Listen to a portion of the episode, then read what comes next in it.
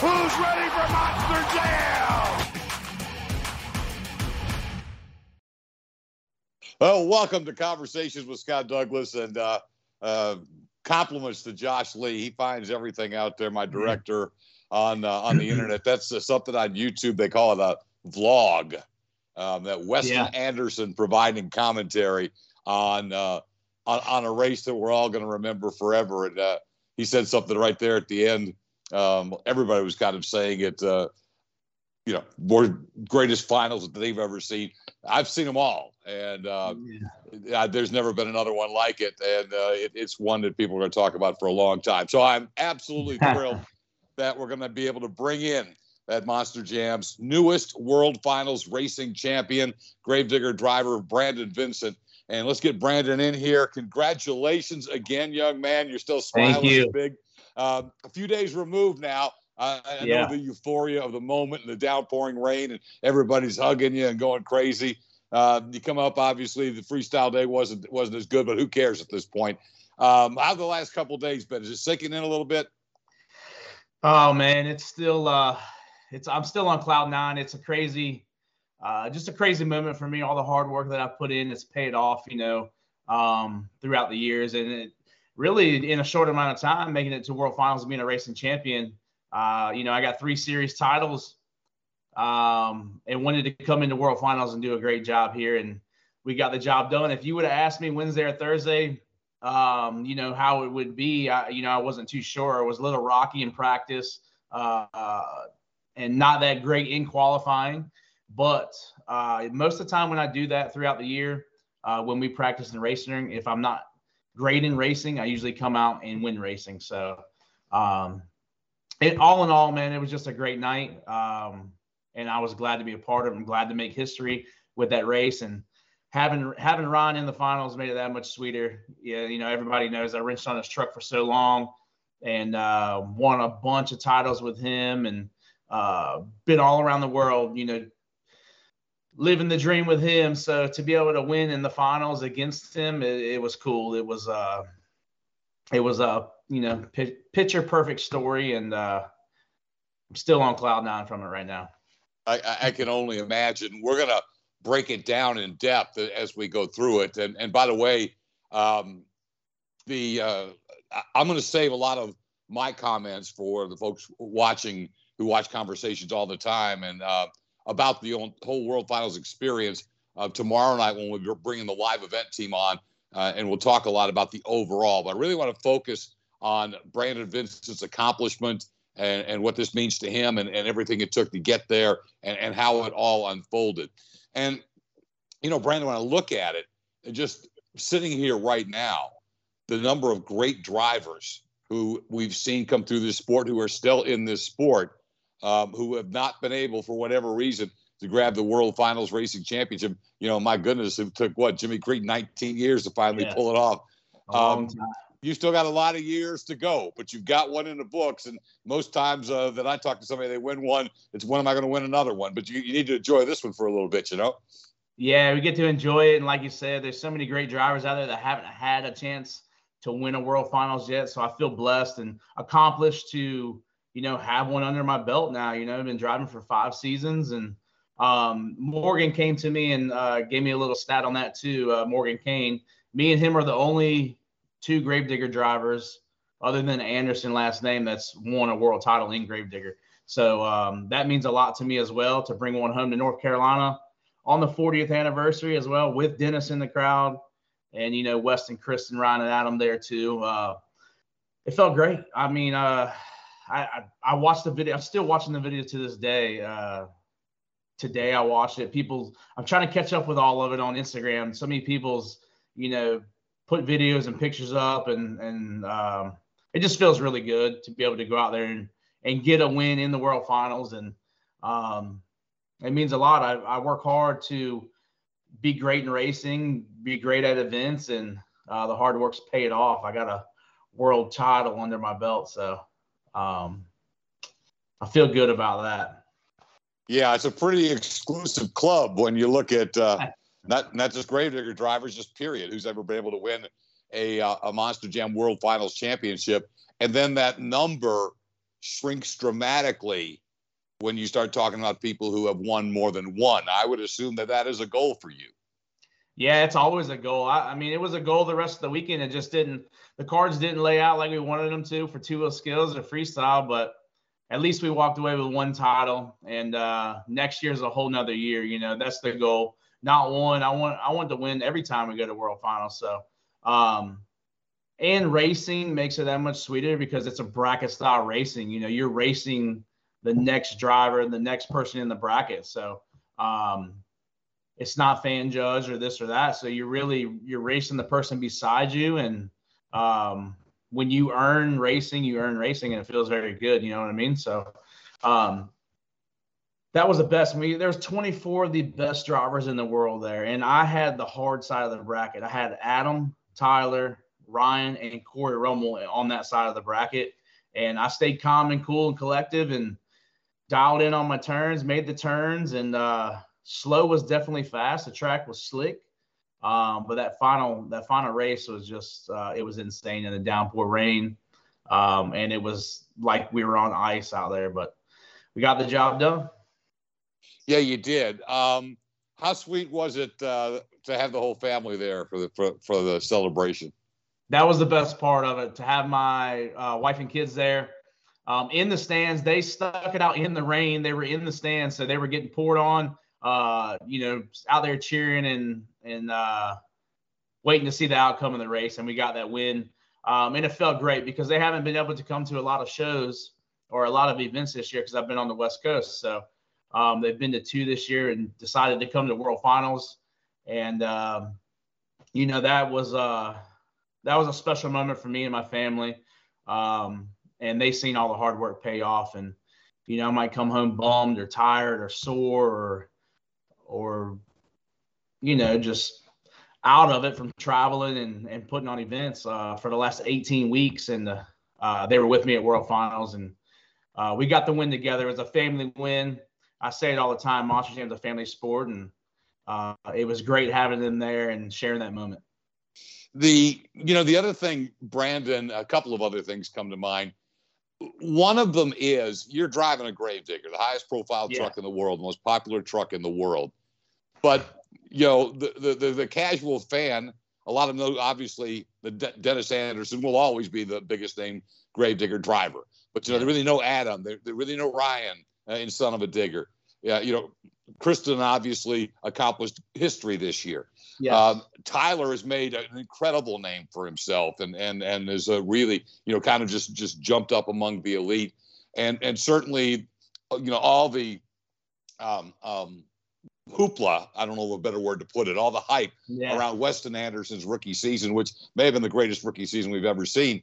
Um, you're not the, it, it seems like before that, you may not have been the highest profile gravedigger driver, but they know you now, don't they? Yeah, I, I always I always say it all the time. I'm the I'm the fifth gravedigger driver, and I want everybody to know I'm here. You know what I mean? So uh, it fuels the fire. It fuels it fueled the fire all season long.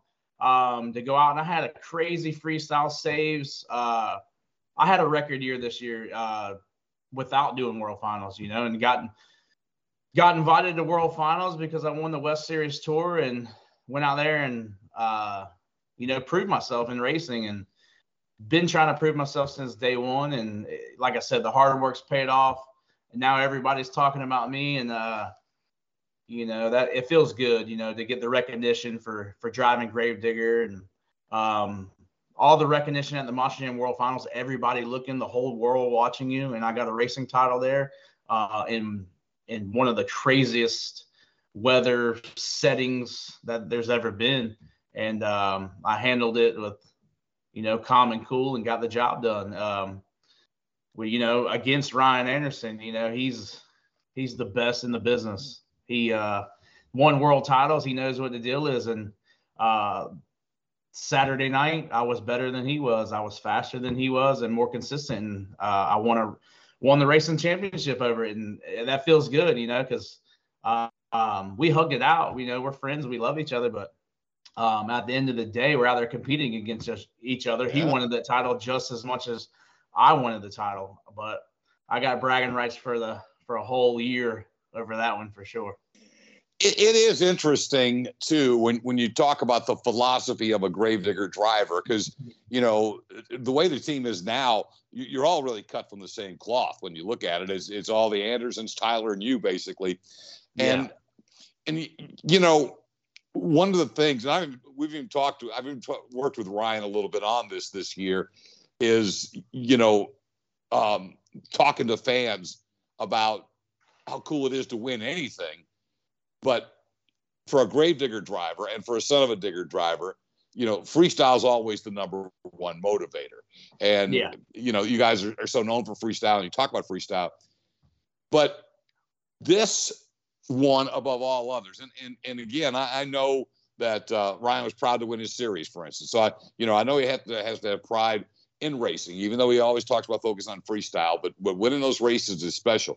But come in for the Gravedigger team, known for freestyle.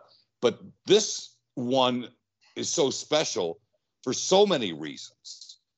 Um, the race course being a big part of it. And, you know, I had you, I, I, don't know if you got a chance to, to catch him or if you even care, but we always have fun with my odds before the world finals. And uh-huh. I had uh-huh. you, I had you really close to the top in racing. And when I was on the show here explaining how I got to the odds, that's kind of a different strategy that I used on the odds. In the Vegas days, I really did favor drivers on stadium tours okay. because of the length of Thunder Alley, the chicane, all these things, you know, that that really an arena driver hadn't experienced. I felt like this course didn't really give a stadium driver any extra advantage. And so I talked about it when I was talking about where I had you very high on the list. And I was explaining to folks, and I even talked to Morgan about this, and he agreed with it too. The the idea that what you guys do every week in the arenas. You, you absolutely have to cut a, a brilliant light. You should light yeah. your beat. You, you got to you got to be able to burst power, get the turns, burst, burst power, get the turns. That, that there were so many. Nobody's ever run a five turn course in this sport before, not in the Monster Jam brand anyway. Um, does some of that is, is that fair that that there was really no advantage to being a stadium driver over an arena driver because you guys were used to those kind of things that kind of got built into that course. Yeah, I think the same thing, Scott. I think that the arena setting helped, I think, a little bit more because, like you said, you have to cut the light to be fast in an arena and you have to stay tight to your turns to be fast because everybody's fast. The tighter you are, the better you cut the light, the faster you are. So in this in this new course with Monster Jam, everything was just like that. You know, you were turning left, you were turning right, but you had to be tight slow was fast, and you had to get off on the light and try to get out front first.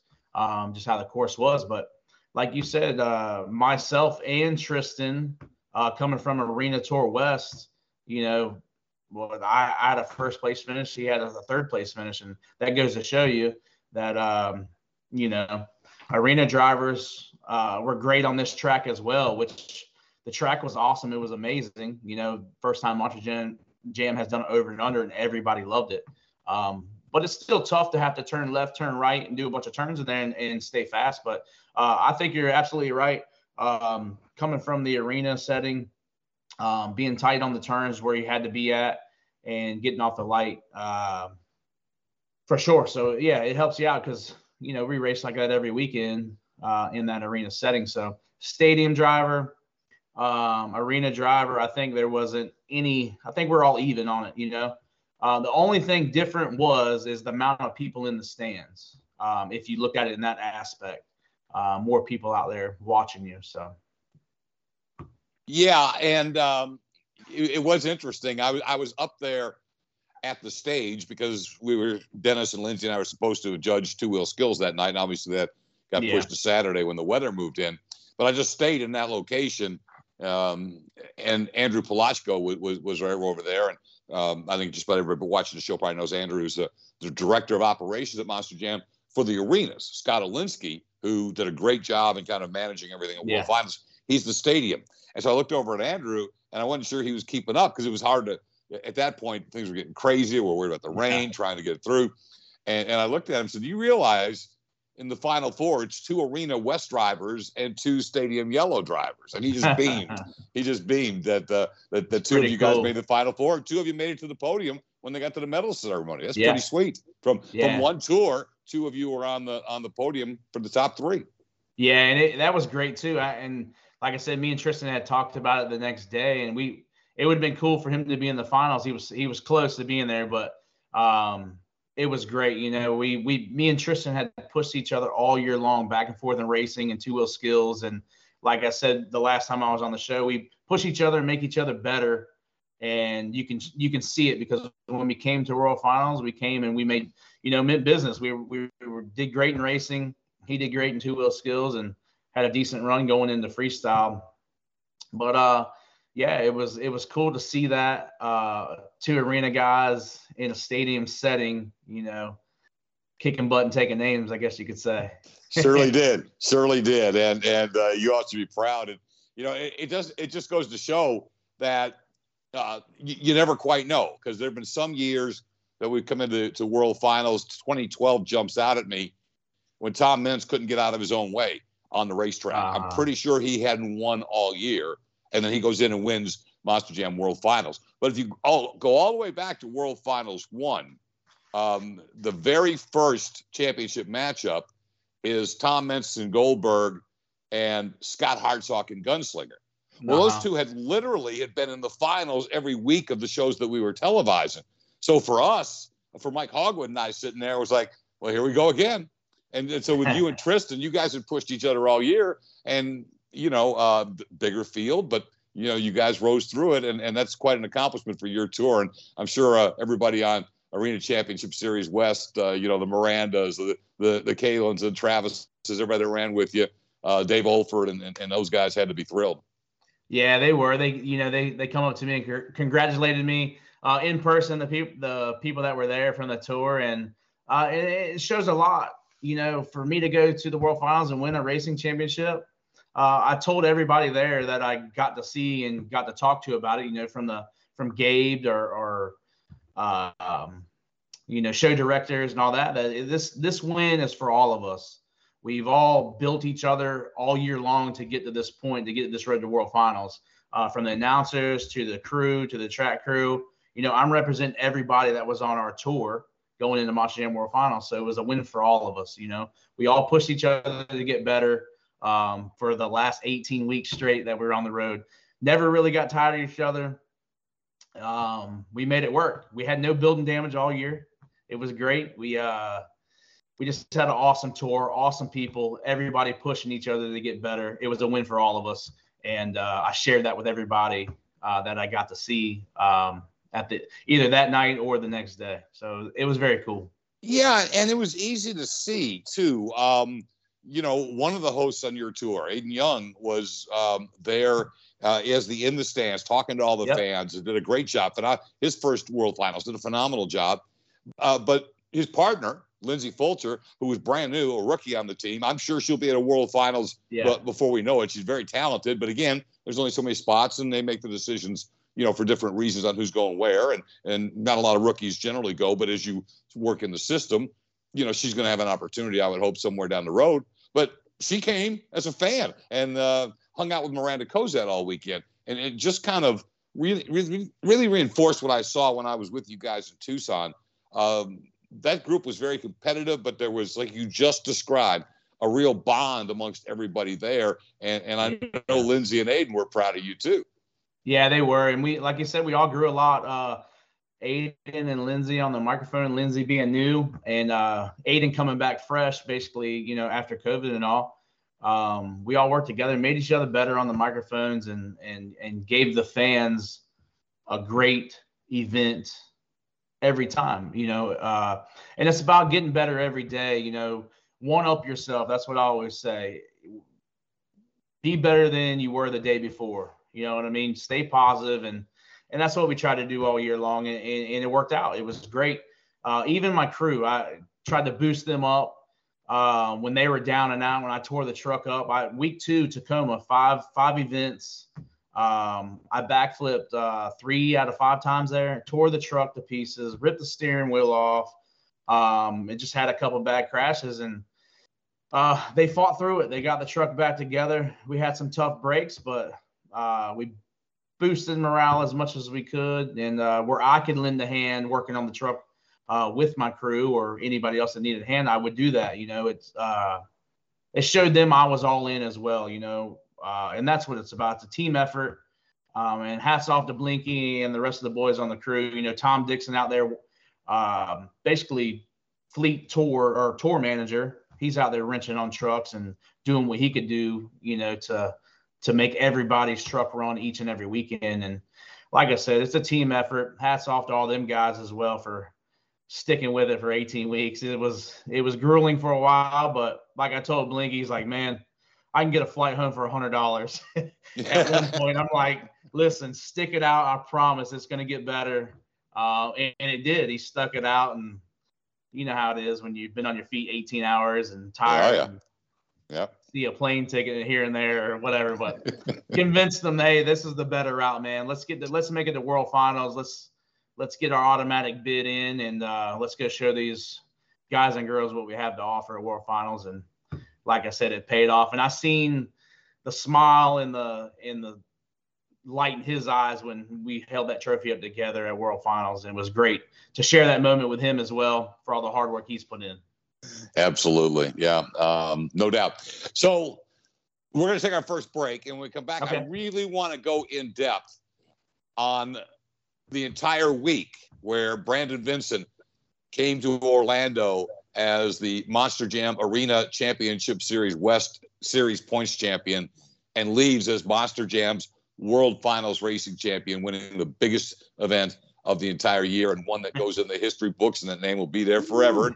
He has already said he wants to put it in there a few more times, which we knew coming in. Hey, um, coming up tomorrow night, as I was mentioning earlier, um, i will have a lot more of, of, my thoughts about the experience. We're really going to focus on Brandon tonight when I'm joined by at least four of the Monster Jam World Finals live event host team. Um, still trying to get make sure Aiden can get it scheduled. We're, we're waiting to see if we can work his schedule out. But we know Morgan Kane will be here with us tomorrow night. John Saponaro, Kay Young, Keaton Stewart, and hopefully Aiden Young. But at least four of the five are, are going to be here as we really recap in depth the entire Monster Jam World Finals experience for them, for the fans, for everything we saw, and uh, uh, survive in Orlando. Heat, humidity, or a storm blasting over the top of you.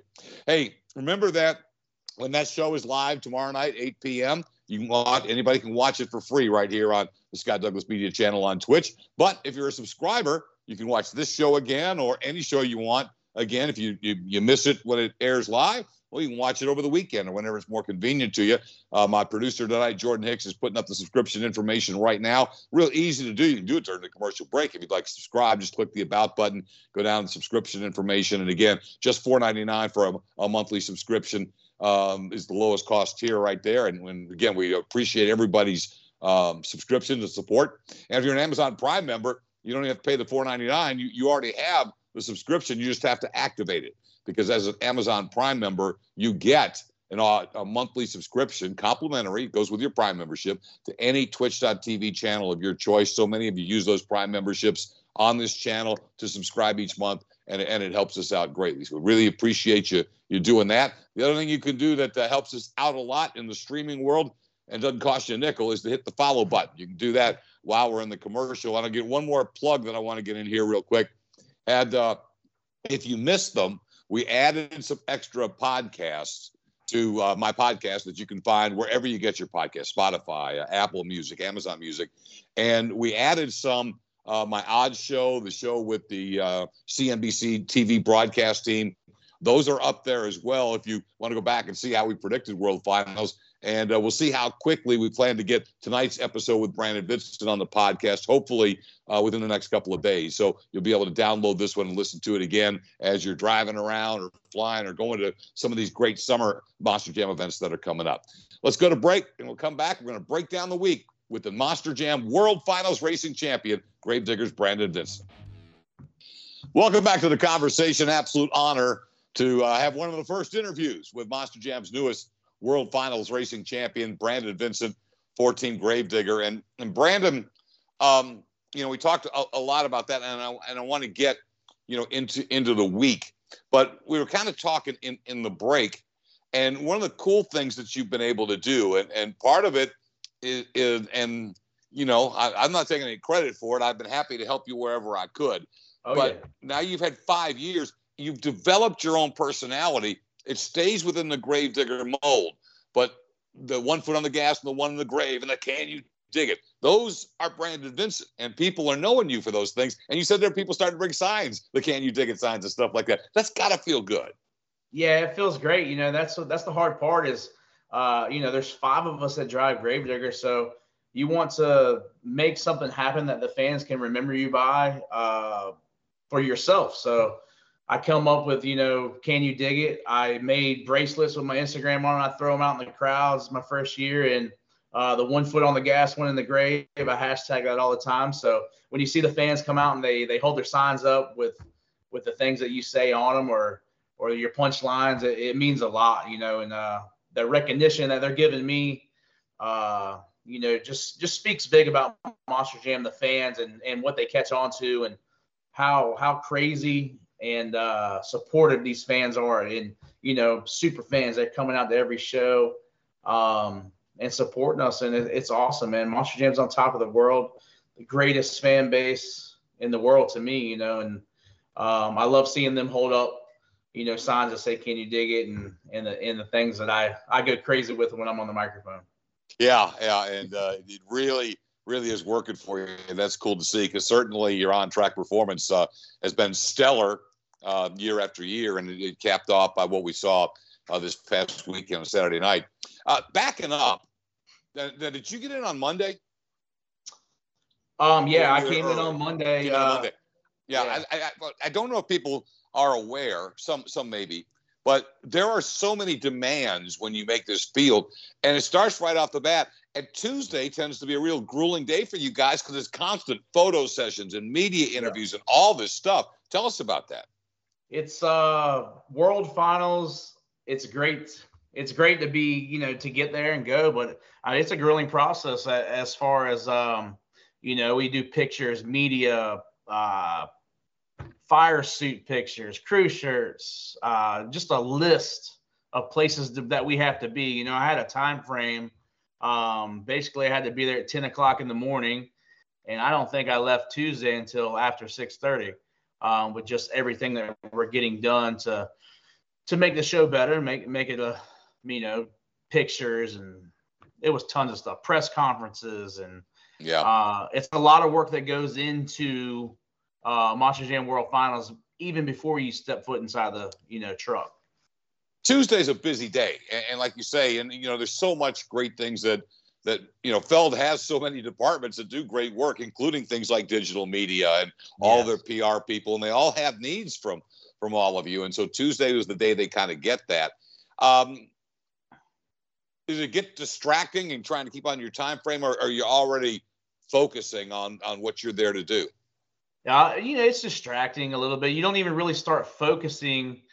Um, you know, I didn't really get to focus until practice day, and uh, it's you know you're wore out. You're you fly in, you then you go and you do media all day, and you know do all the fire suit pictures and do this and do that, and then by the time you're done with that, it's a 12 hour day at least. Um, and then you know you're tired, you're wore out. So when it comes around, you know you I think the next day we did the uh, well, we did practice on Wednesday. So yep. We ended up doing practice during the day or early in the morning to try to hide from the heat, but it was hot out there and um, I didn't really get a good practice in on Wednesday. You know, I really didn't feel fast. Uh, missed a couple turns, five second penalty here and there. You know, it was it wasn't the day for me. So if you would have asked me, you know, where I would be at, uh, on practice day, I would have told you probably at the bottom of the list. I wasn't I wasn't very good uh, practice day. It was a new track for everybody though, and, and that was so ultimately as fair as you can get.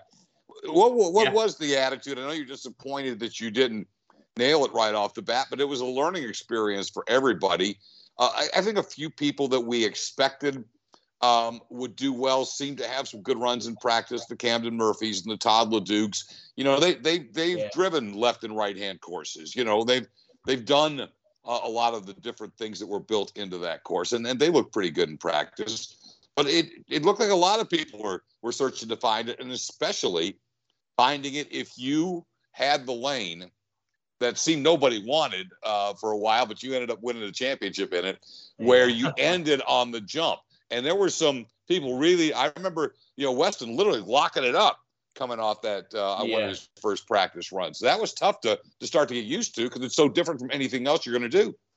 Yeah, it was tough, you know, and and ending on the jump, you almost had you couldn't have too much power going over it because it would jump you to the bottom of the jump and you had to turn right away. So that's one thing that was a learning curve that I had to get used to was before I uh, kind of letting out uh, somewhere. If you had enough speed and you knew, knew where your speed was, let out a little bit at the top of the ramp to kind of land mid ramp to set you set yourself up for the turn.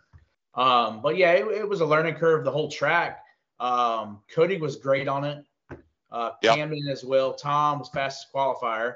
Yep. Um, but I, I stopped looking at everybody else and what they were doing. I watched videos on how people were getting off the line and, you know, kind of what they were doing in the turns.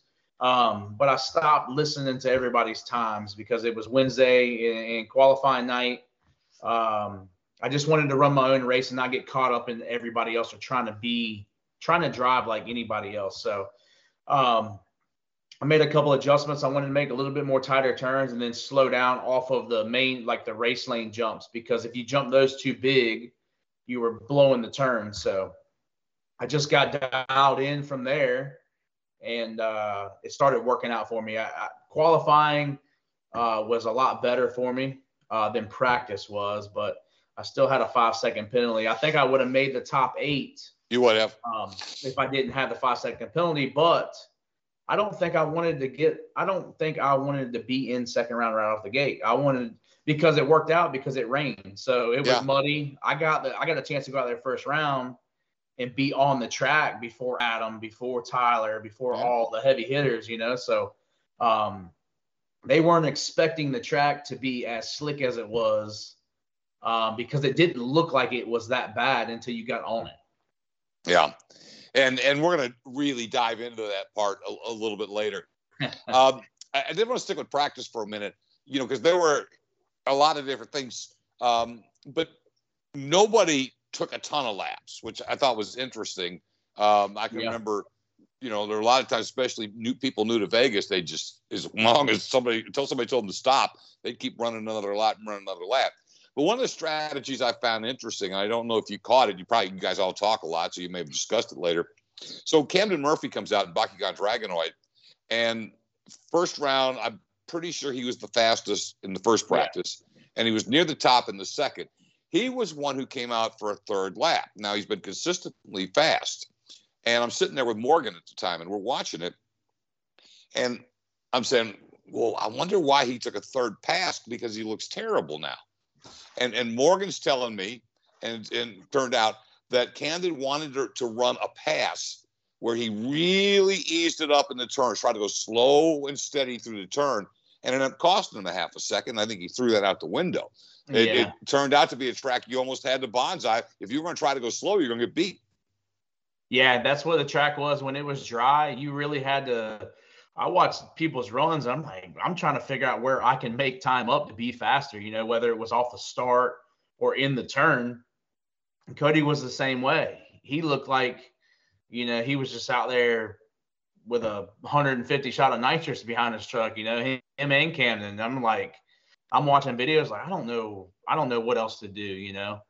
But it turned out to be um, on race night, like you had to slow was fast. So you had to slow down for the turn and kind of stay in that throttle the whole way. If you were jumpy or sliding or sliding way out or too much RPMs, you were just spinning tires. So um, the track changed for those guys. Sure. And I don't think they totally knew how to adapt to it when you really had to slow down. So for me, it, it, go ahead. For me, I didn't adapt to it from the start, really. You know what I mean? I was kind of crazy from the start in in it, and um, I just tried to make myself better, and it, it paid off for me when when I switched to slowing down, doing the turns, and staying in the throttle, not chopping the throttle. Yeah, um, we could see that as it went on. But in, in retrospect, uh, it was important to get out there on the track and run it. But other than that, it doesn't sound like. Well, I guess everything's a progression, but it doesn't sound like you got a lot out of practice. No, I didn't get much out of practice. I ran three passes. One was decent, the other two weren't at all. And I just told Blink, I said, listen, I said, we're just going to stop here. I said, I'm just getting flustered. I'm getting mad about it. I said, I'm done. I said, the track's going to change for qualifying. I said, then it's going to change for racing. So we're just to chill out. We're to save the motor um, and not put a bunch of hot laps on it. You know, I think Camden might have done eight or 10 passes on his truck. Um, but I don't ever like to do that because you know how it is when you race a truck in the daytime, and it happened in Vegas all the time too. We would be super slow or second slower sometimes during the day when it was hot on a slick, dry, dusty track. So I just kind of learned a little bit of that from, you know, being Ryan's crew chief. Let's just stop here. Tomorrow's a whole different ball game. We'll get dialed in and qualifying, and then when it comes time, uh, when we're out there racing each other, everybody's racing for that fastest qualifier time or wanting to have the best time.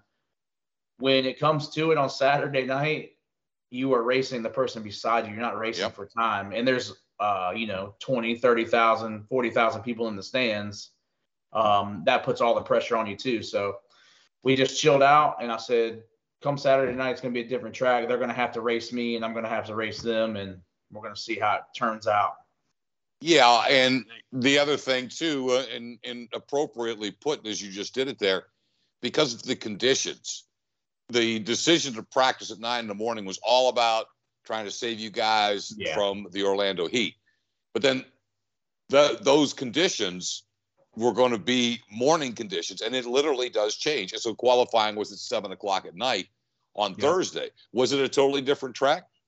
Yeah, it was totally different from practice, and the the trucks run totally different as well. You know, it's hot and humid like that. The trucks are lazier, uh, slower, and they you know they don't like the heat like that. So when you come into a cooler condition um, on Thursday night, the trucks are running better. The track's way different. Um, you know, dirt crew they water the track, they get it get it how they want it, and uh, you go out there and race on it. So, um, you know, the track during for racing was blue grooving. You know, you could see it blue grooving everywhere, and where the track on Thursday night when we qualified was more like a watered down, like a dirt track, basically. You know, so it was two different tracks, and uh, you know, that's all I said. We ran three passes, we were done. You just try not to be fed up with it. Uh, and the, the more you think about it and the worse you do if you do 10 passes and six of them are great you're not going to have you're not going to i don't know. I guess you're not going to be uh, confident in yourself when you go out there for qualifying and, or race day so. Yeah that uh, that blue groove was interesting as we watched it get bluer and bluer throughout that practice you know? Yeah I, I spun out i mean practice time i spun out twice in practice and wasn't even on the rear steer hard. It was just one of those tracks where uh, you literally come into the turn too hot with too much throttle. It was whipping you right around, and it did that to several people on the track. Um, and even Ryan, Ryan's passes were like 32s. You know, he was in the 32s. Um, he didn't have great passes on the track either. He made some changes to his truck and got better, but um, like I said, me and him, you know, I was 10th. I don't know where he was uh, all the way, but, you know, that's pretty crazy to not be very good at all in, in practice and qualifying. Then, you know, me and him are in the final round. So, yeah. And, and, and we'll be uh, you know, talking about that as the, the show goes on because there's a, a whole lot of uh, neat things there. But I wanted to get to qualifying a little bit more while we're in this segment. Um, so you don't get, gain a lot out of practice. What, what's your attitude coming in Thursday to qualify? Everybody, like you said, everybody wanted to be number one, no doubt.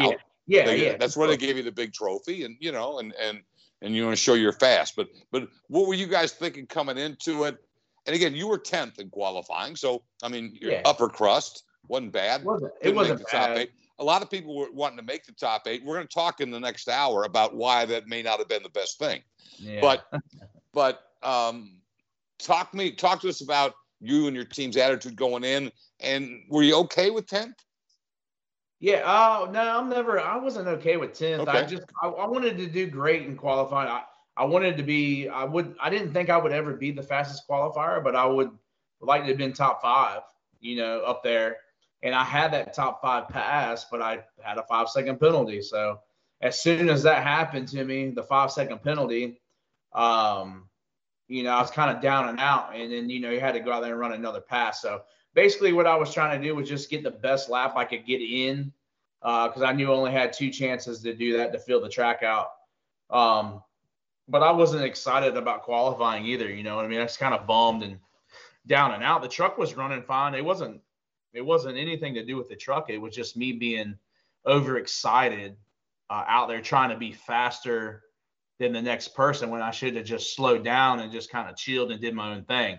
I'm worried about being faster than the next guy's time, and it's really just messing me up. You know, uh, um, trying to be fastest qualifier, get the fastest time out there. But ba- what I should have been focused on was just staying consistent, making my turns, and not trying to, or not trying to have a great time. You know what I mean? Just have two times that were close to the same. So, um, yeah.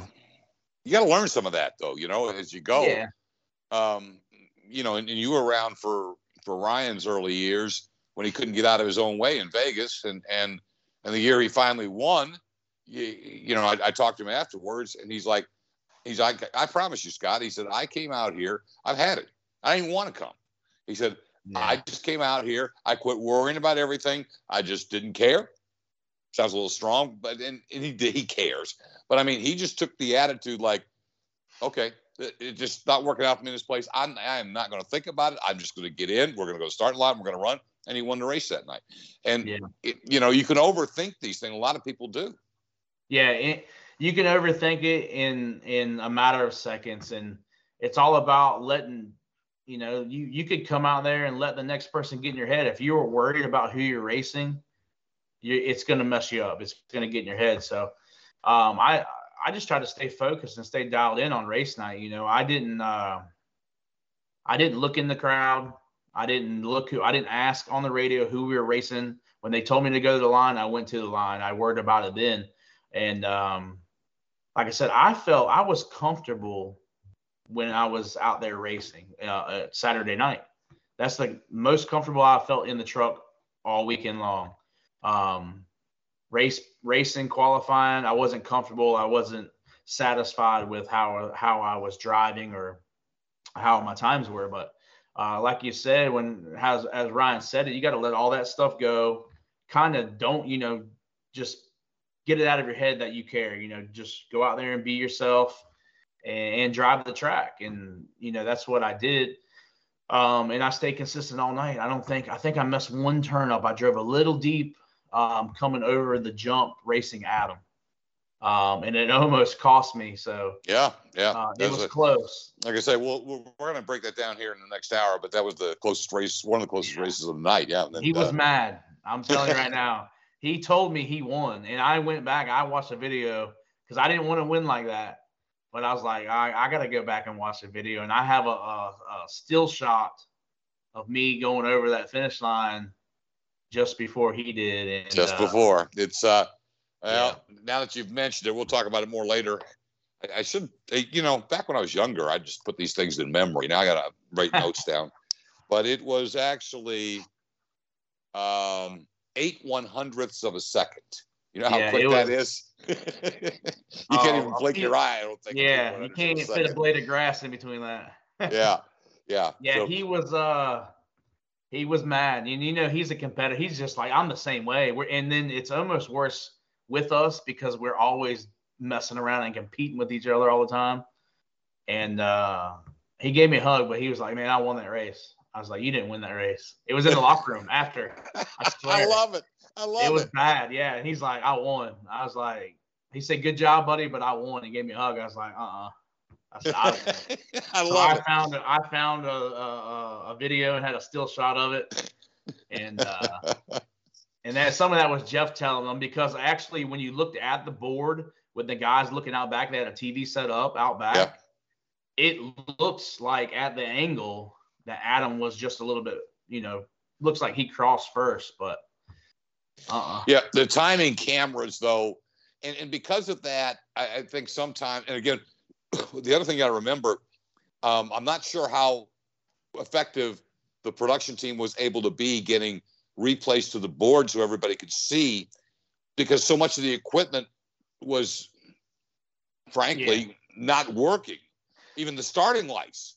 Yeah, the, the, you guys didn't the, have staging lights. You had a red and a green. All that was yeah. because of all the weather and all the rain everything soaked.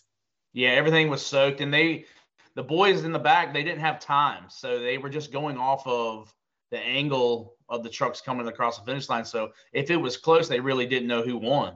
Yeah, and, um, and I think that camera we were looking at, I guess, is my other point.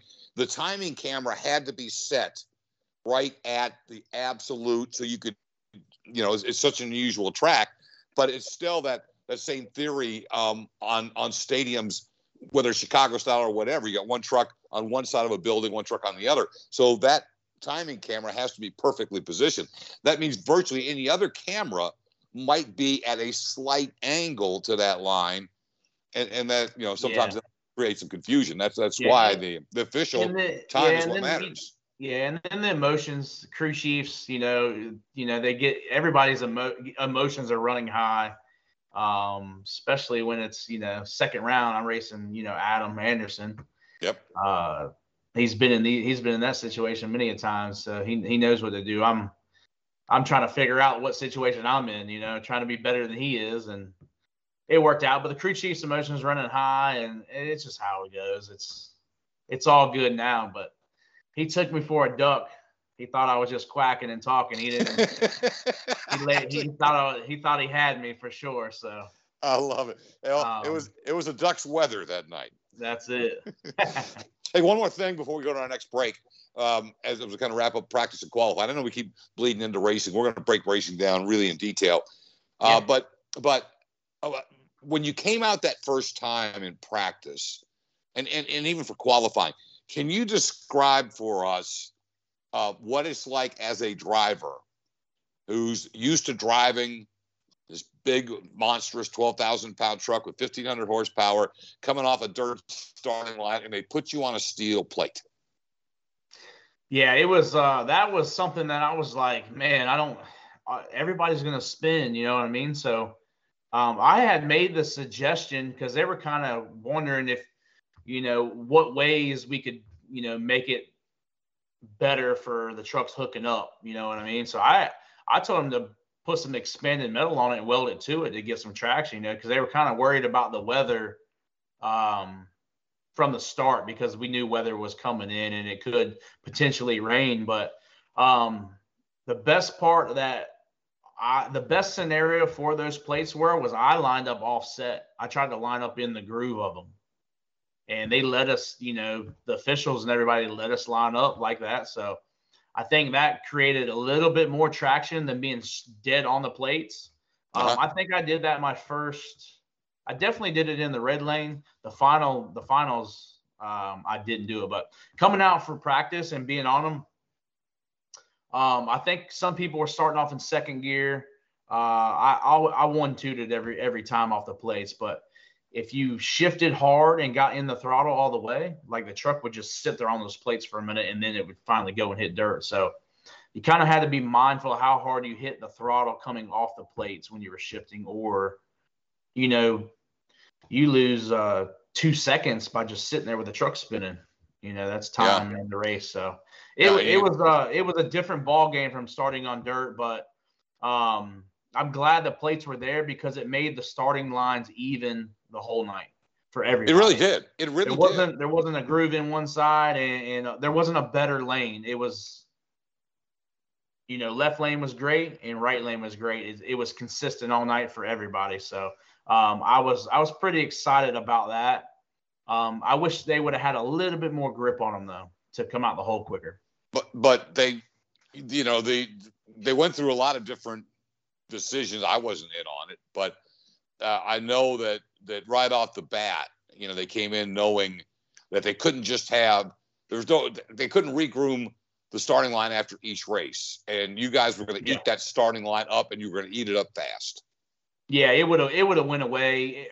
second round they would have been, uh, you know, it would have been down to the product or to the plywood, and then we would have had a big issue. You know what I mean? So um, the the call to call to do the steel plates were definitely the best call for you know 24 truck lineup, everybody out there eating uh, tires. It, it would have been second round. It would have been through, and then when it rained, it would have probably been even before that. You know, there, it's hard to pack, uh, you know, dirt in. These, these, tires would just chew the dirt up. So um, the plates were the best option, and, I, and like I said, it ended up being um, consistent all night in both lanes and I thought that was pretty cool because uh, years previous, you know, in, in Vegas and other things, there was always at one point there's one lane better than the other lane, or there's one turn better than the the next turn. So um, there was races that were won and lost um, on a on a good lane or a bad lane, and um, I thought the track crew and officials and everybody that made the call on this track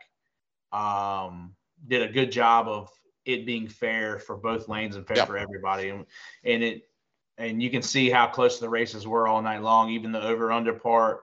Um, it was, it was a great job all the way around. Yeah, well, well put. That steel plate. That, that's the best way to put it. And I hadn't really thought about it in that terms, but it was absolutely fair for everybody. Yes. And and really, so a lot of the lane choices we're gonna get into when we come back and is more about people wanting to turn right or turn left more, or wanting to finish on the straightaway rather than on the jump. We'll get to that here in a little bit. I'll take a break. And uh, we'll get right back with our new Monster Jam World Finals racing champion, Brandon Vinson. I got so much more I want to talk to him about. I know you, you guys are loving it. I'm seeing the chat room. It's all fun. Hey, I, I, I, did say most of my World Finals experiences I'll talk about tomorrow. And I, I have to mention one right here, though. Uh, it was so cool to see the wonderful Jackie Mumpower, a great fan of this show and friend for so many years sporting her conversations with Scott Douglass shirt out there at Monster Jam World Finals. And then I saw a few others come up. So if you haven't got your coffee mugs or your conversations with Scott Douglass t-shirts or the Serious Elevation Home stuff, well, now's the time to get it and add it to your collection. I thought it was really cool because, you know, seven some people wearing the conversations with Scott Douglass gear when you're looking at all the amazing merchandise they have at that Monster Jam Superstore, I, that was a pretty big honor for me. So uh, check your stuff out. Uh, if you haven't gotten something yet, go ahead and jump in there uh, on our Spreadshirt uh, page. We're going to be adding it to my Facebook and, and Instagram pages coming up. Uh, Josh is working on that. But right now, uh, best way to do is just jump on in there and go directly to spreadshirt.com, find Scott Douglass Media, and grab your gear. We're going to grab this commercial and get back with more from Brandon Vinson. Welcome back to the special edition of Conversations as we are enjoying – uh, reliving the uh, greatest night, the greatest race, greatest week for uh, for uh, one of our favorite people who has done it the right way and been a big, big player in this game for several years. But is uh, you can't be any bigger player than being the World Finals racing champion. That's Brandon Vinson, the Grave Digger driver. Okay, Brandon, we talked about the practice day, but media day. Practice day was Wednesday. Qualifying was Thursday night. Friday, may have been as much fun as any of us had that week, and that was the St. Jude bowling event. Yeah, what a blast! You know, being what, a part of that. It was so much fun.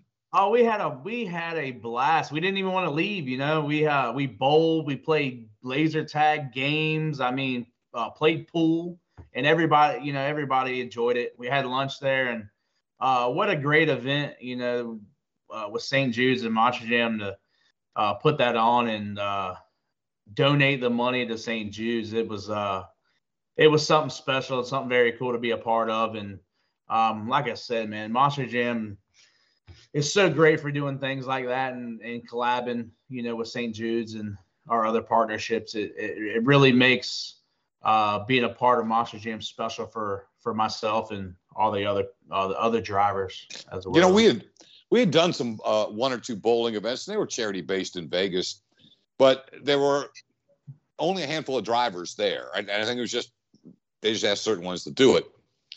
Um, so for fans, when we get to next year in Nashville, if they do this again, and and I really think they they will because everybody was thrilled, and but they love to see more participation, raise more money for St. Jude. What yeah. they should know is that every single driver, even even drivers who weren't competing, were there. Um, it was, and, and everybody was just in a great attitude. You guys were getting ready to go to war the next day, but everybody was just in such a great mood, having so much fun. And of course, you know, Adam Anderson is the biggest cut up in the world. Well, Oh, dry yeah. humor. I mean, he's literally taking those little dinosaurs for the two year old kids, and he's he's bowling off that thing, you know. And Yeah. uh, and he, even Dennis and I were just standing back. Dennis came to it, and and and Yeah. we're, we, it was just everybody had so much fun, you know.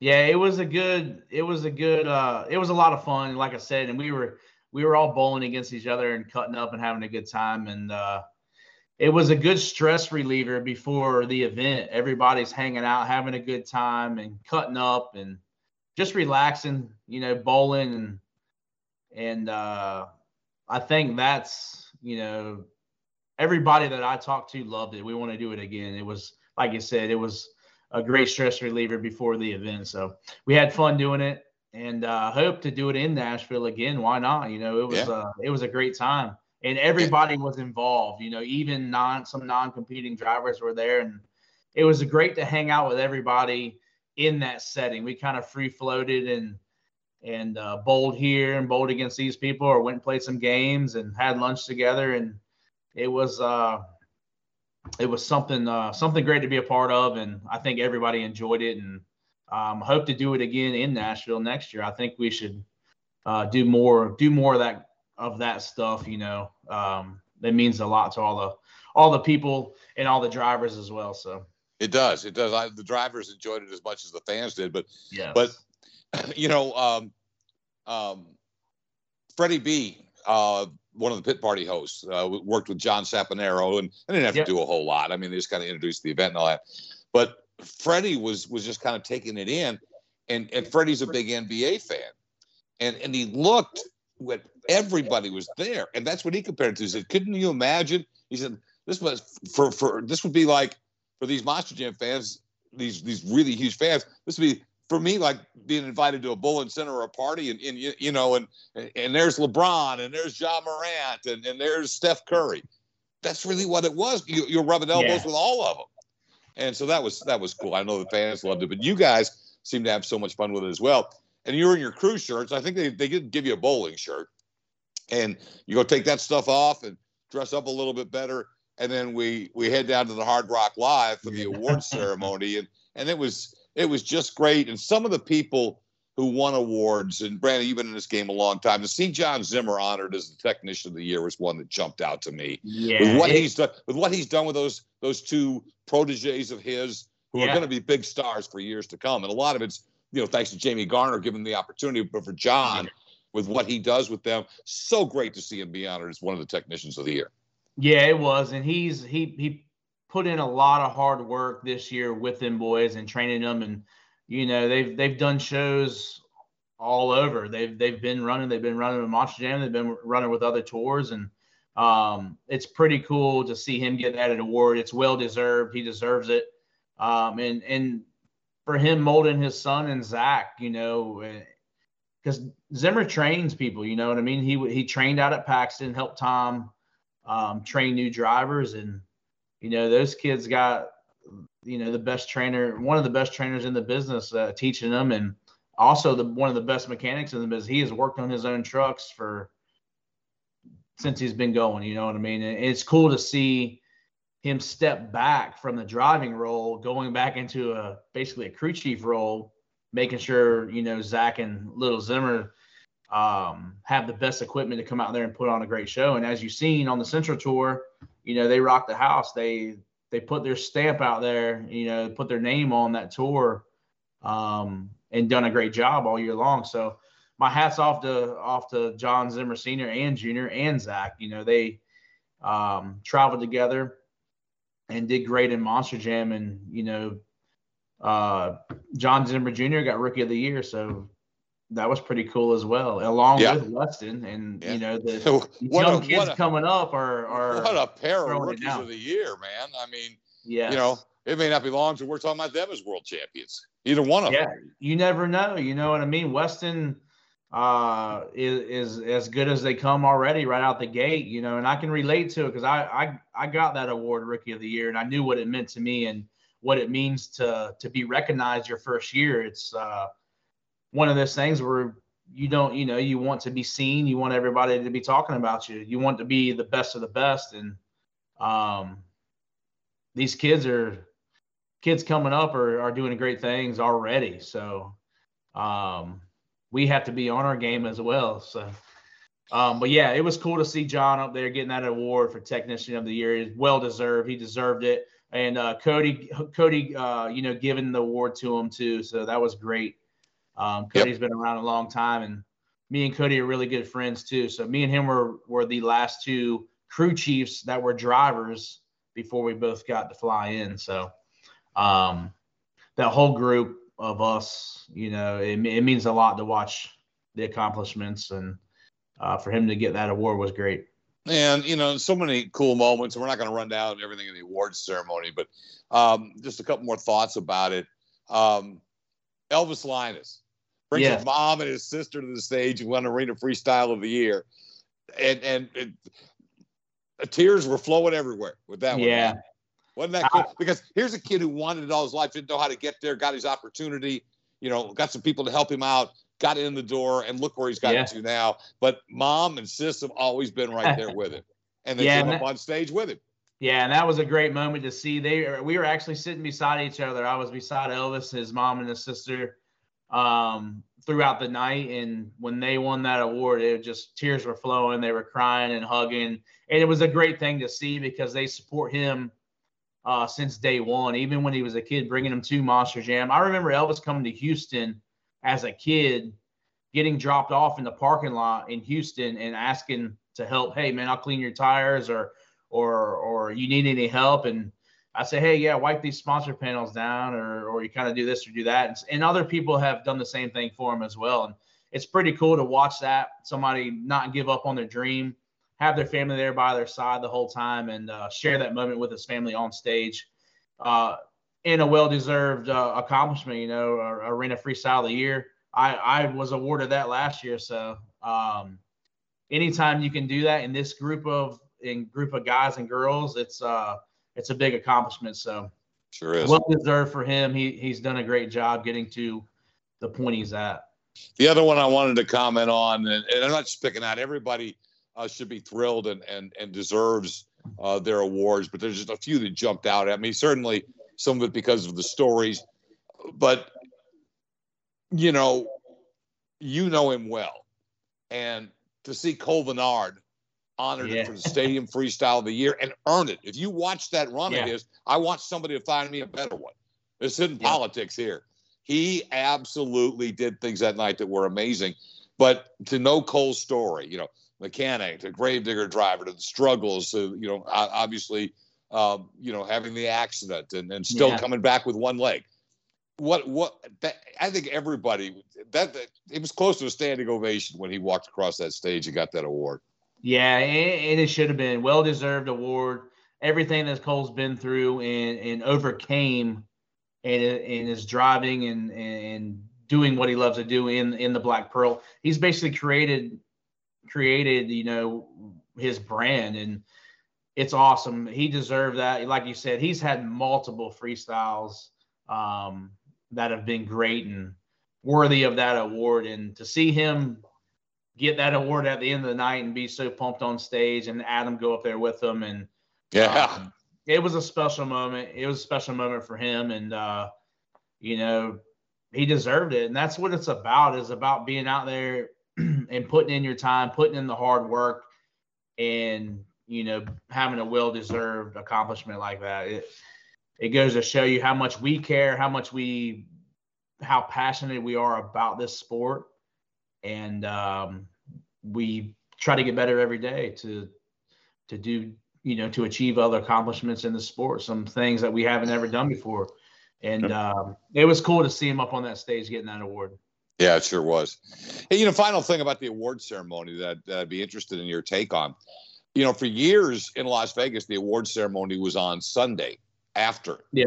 the uh, the Monster Jam World Finals, and it was always this, oh, this big relief and the party time and the hair was yeah. down.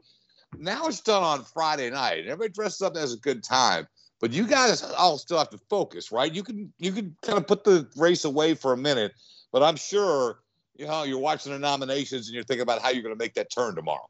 Yeah, for sure. It's uh, it's a different ball game when you're doing the award ceremony uh, the night before you know, the racing world finals. It's uh, we go have fun, cut up, and and the fans are involved as well. So the fans are there hanging out with us, and that's another cool point of it. But yeah, you know what? After the after the awards ceremony, I went to bed. I packed it up, went in early, wanted to get a, as much rest as I could to get get ready for the next event. But um, you know, the award ceremony was so cool this year. It was it was put together great, and um, all the Grave Digger drivers, besides Kristen, we all we all shaved in handlebar mustaches for the 40th anniversary, and we all brought those into the to the award ceremony we tried to get Kristen to grow one out, but she wasn't having it.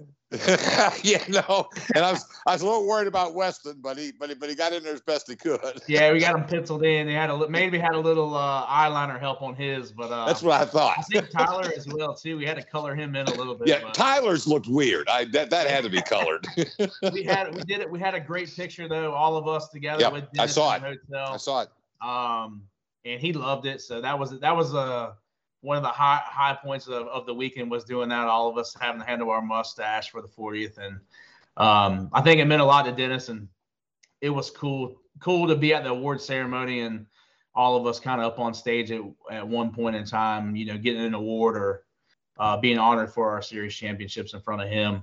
Um, because like I said, man, if if he in 1982, this this it started because of him, you know, creating this Grave Digger truck and branding it and pushing it along with the help of you and a lot of other people along the way, it, it, we wouldn't be here. So to keep this legacy alive in uh, 2022 um, feels great, and to get the get the championship, uh, the series championship was awesome. But to get a World Finals championship and bring it back to North Carolina with Dennis in the stands, man, it was. Um, uh, I I don't know. It's words can't explain. You know what I mean? I, I'll never forget the moment, and uh, it, it's definitely a good one.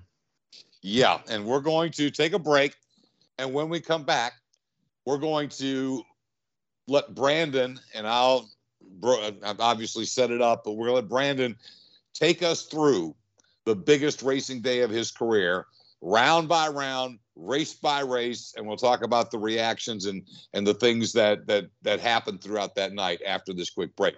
Gives me a chance to say thanks to a couple of great sponsors who uh, present this show to you each and every time we stream, and we'll begin with PNC Bank. PNC Bank, uh, again, just a long-time sponsor of, of, a lot of motorsports that I've been involved in, but just great community partners wherever they are. Check out their website. It's pnc.com. Anything you need financially, take care of it right there online now at pnc.com com.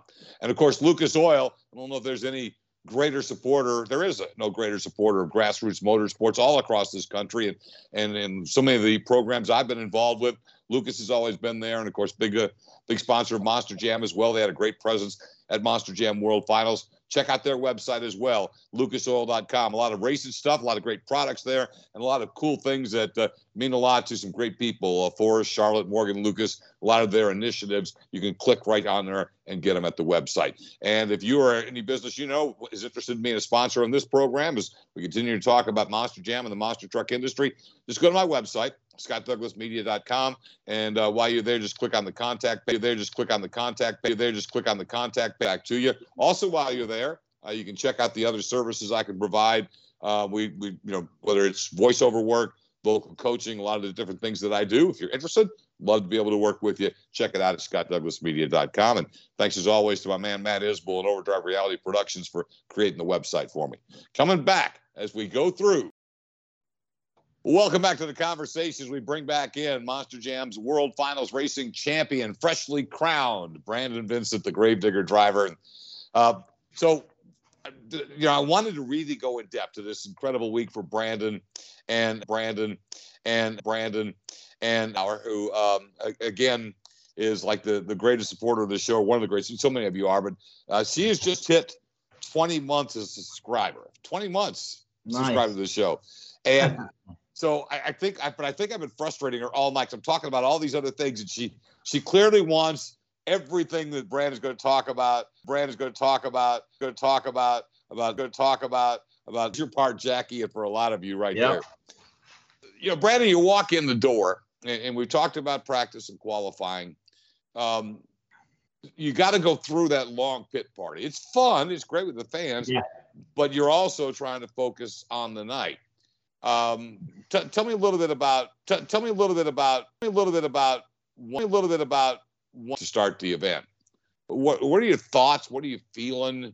Uh, pressure wise, um, you know, did you feel Yeah. ready? Did you feel ready? Was, Yeah, Was everything you know what? rushed? The, the the beginning of the night, we you know we go. I get ready, um, start putting the fire suit on. I walk out to the truck. I walk out to the truck. Out to the truck. Out to the truck. Myself in that zone, just kind of hanging out with myself, not really saying too much. Uh, in the locker room, I changed by myself. Headed out to the truck, and uh, lightning strikes then it starts to rain. So we all get on that. We all had what I think was a 30 minute delay. Um, so we go back to the locker room, uh, take cover from the lightning.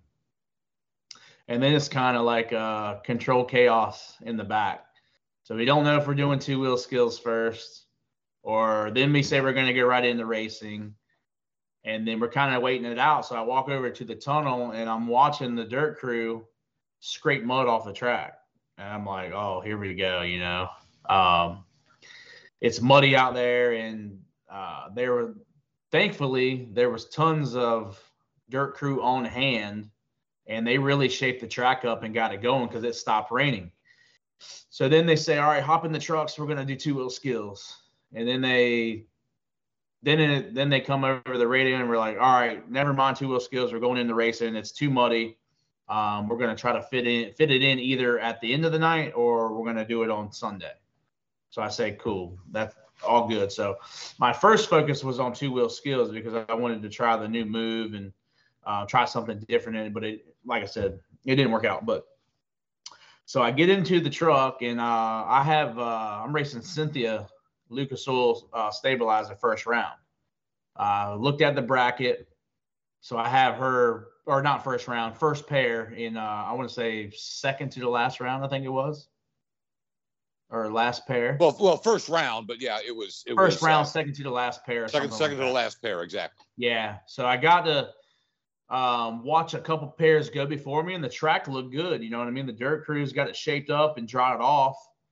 And uh, I go out, and uh, I had lane choice, so I picked um, right lane. I picked the red lane. I I chose to go over the hill first.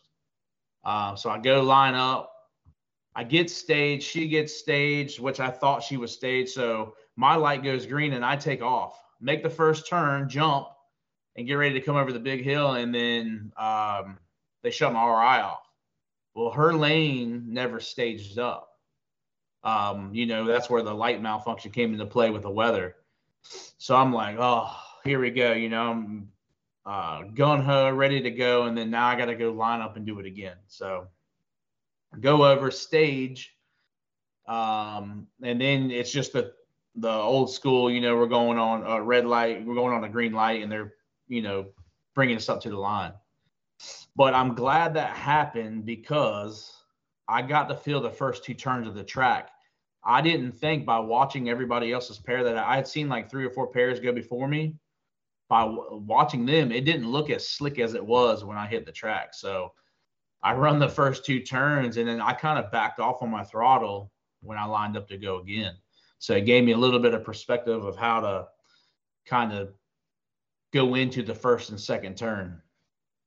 So I stage, she staged, and then we go boom, light turns green, take off, skating around the track, and then uh, I come over the finish line first. I was like, kind of big, you know, wipe the sweat off, sweat off the forehead because Cynthia the year be, or Cynthia in Orlando, uh, what two years prior, three years prior, what was it, three years? I think we got to go back about yeah three years ago. three years. She beat me first round. So everybody was like, "Oh, you got it." You know what I mean? You'll be in second round with Adam. I'm like, "No, I don't got it," because I don't like to say that I can beat anybody because it's it's bad. It's it's just not not something I like to do. I like to act like you know every race is a race, and it should be. She races good, so she had beat me three years prior in World Finals in the first round. So I'm like, I'm not taking her lightly. I have to really be dialed in. So got the win on that one. Pulled back in the pits. Trucks are running hot because you're doing so much riding around and stuff like that. So my crew's just trying to get my truck cooled down. And now I have to worry about Adam. And and you knew you knew if you won the race against Cynthia, and and again the margin of victory was reasonably comfortable. I mean you you had a good run, Yeah. and and again, but you knew Adam was sitting there. Oh yeah, I knew Adam was sitting there, but um, the best part about it was, and I said it earlier, I'm glad I qualified 10th because I got to go fill that track out before he did. So I knew I had a little bit of an advantage, and um, and I didn't say anything. I, I didn't tell anybody how slick it was. I, I didn't say a word. I kept it all, you know, kept it to myself, and um, I knew that would be a little bit of an upper hand for me, and I already knew how to drive the track uh, somewhat in my first pass. So um, I they fire Adam up, then they fire me up. So I knew he was to go. He was going first. He was to pick the lane. So he went red lane. Now I got to go over here and run, you know, the left lane um, that I haven't been in. So I don't know nothing about it. Um, and then we line up, hit the lights, and we go green. Well, I could tell I had somewhat of a lead on him when uh, you can kind of see how much lead you got by one coming into the under and one going over. Whoever gets there first or goes over the jump first usually had a little bit of lead. So I was like, sweet. Had a little bit of the lead. I killed my turns. Uh, my first and second turn were like I drifted them perfect and and came down the straightaway. And um, when I jumped the over under part to make the last turn, I jumped it a little too far and I, I drove in deep. But it gave me enough drive out of the corner where, like you said, whatever it was, uh, what was it, point Point zero eight. Eight point one zero hundredths. eight Eight one hundredths of a second. eight one hundredths of a second. It gave me just enough drive out of the corner to beat him because he took his corner tight and uh, just kind of didn't have a lot of drive out of the corner. And I was looking at the jumbotron and almost could see I had just came over just before he did, and I like had my fingers crossed, spun the truck around, and Blinky come on the radio and was like, "Hey man," I said, "You won, you beat him." I was like, "All right, game on now." Like that was the probably the most stressful race of the night, but I never got flustered in it. I always I stayed calm, I stayed cool.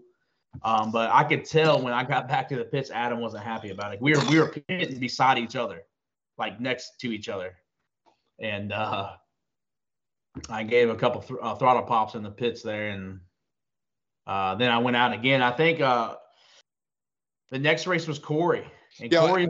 but, before you get there, um, I, I wanted to say one thing to get your perspective on because you, you you hit it when you're talking there.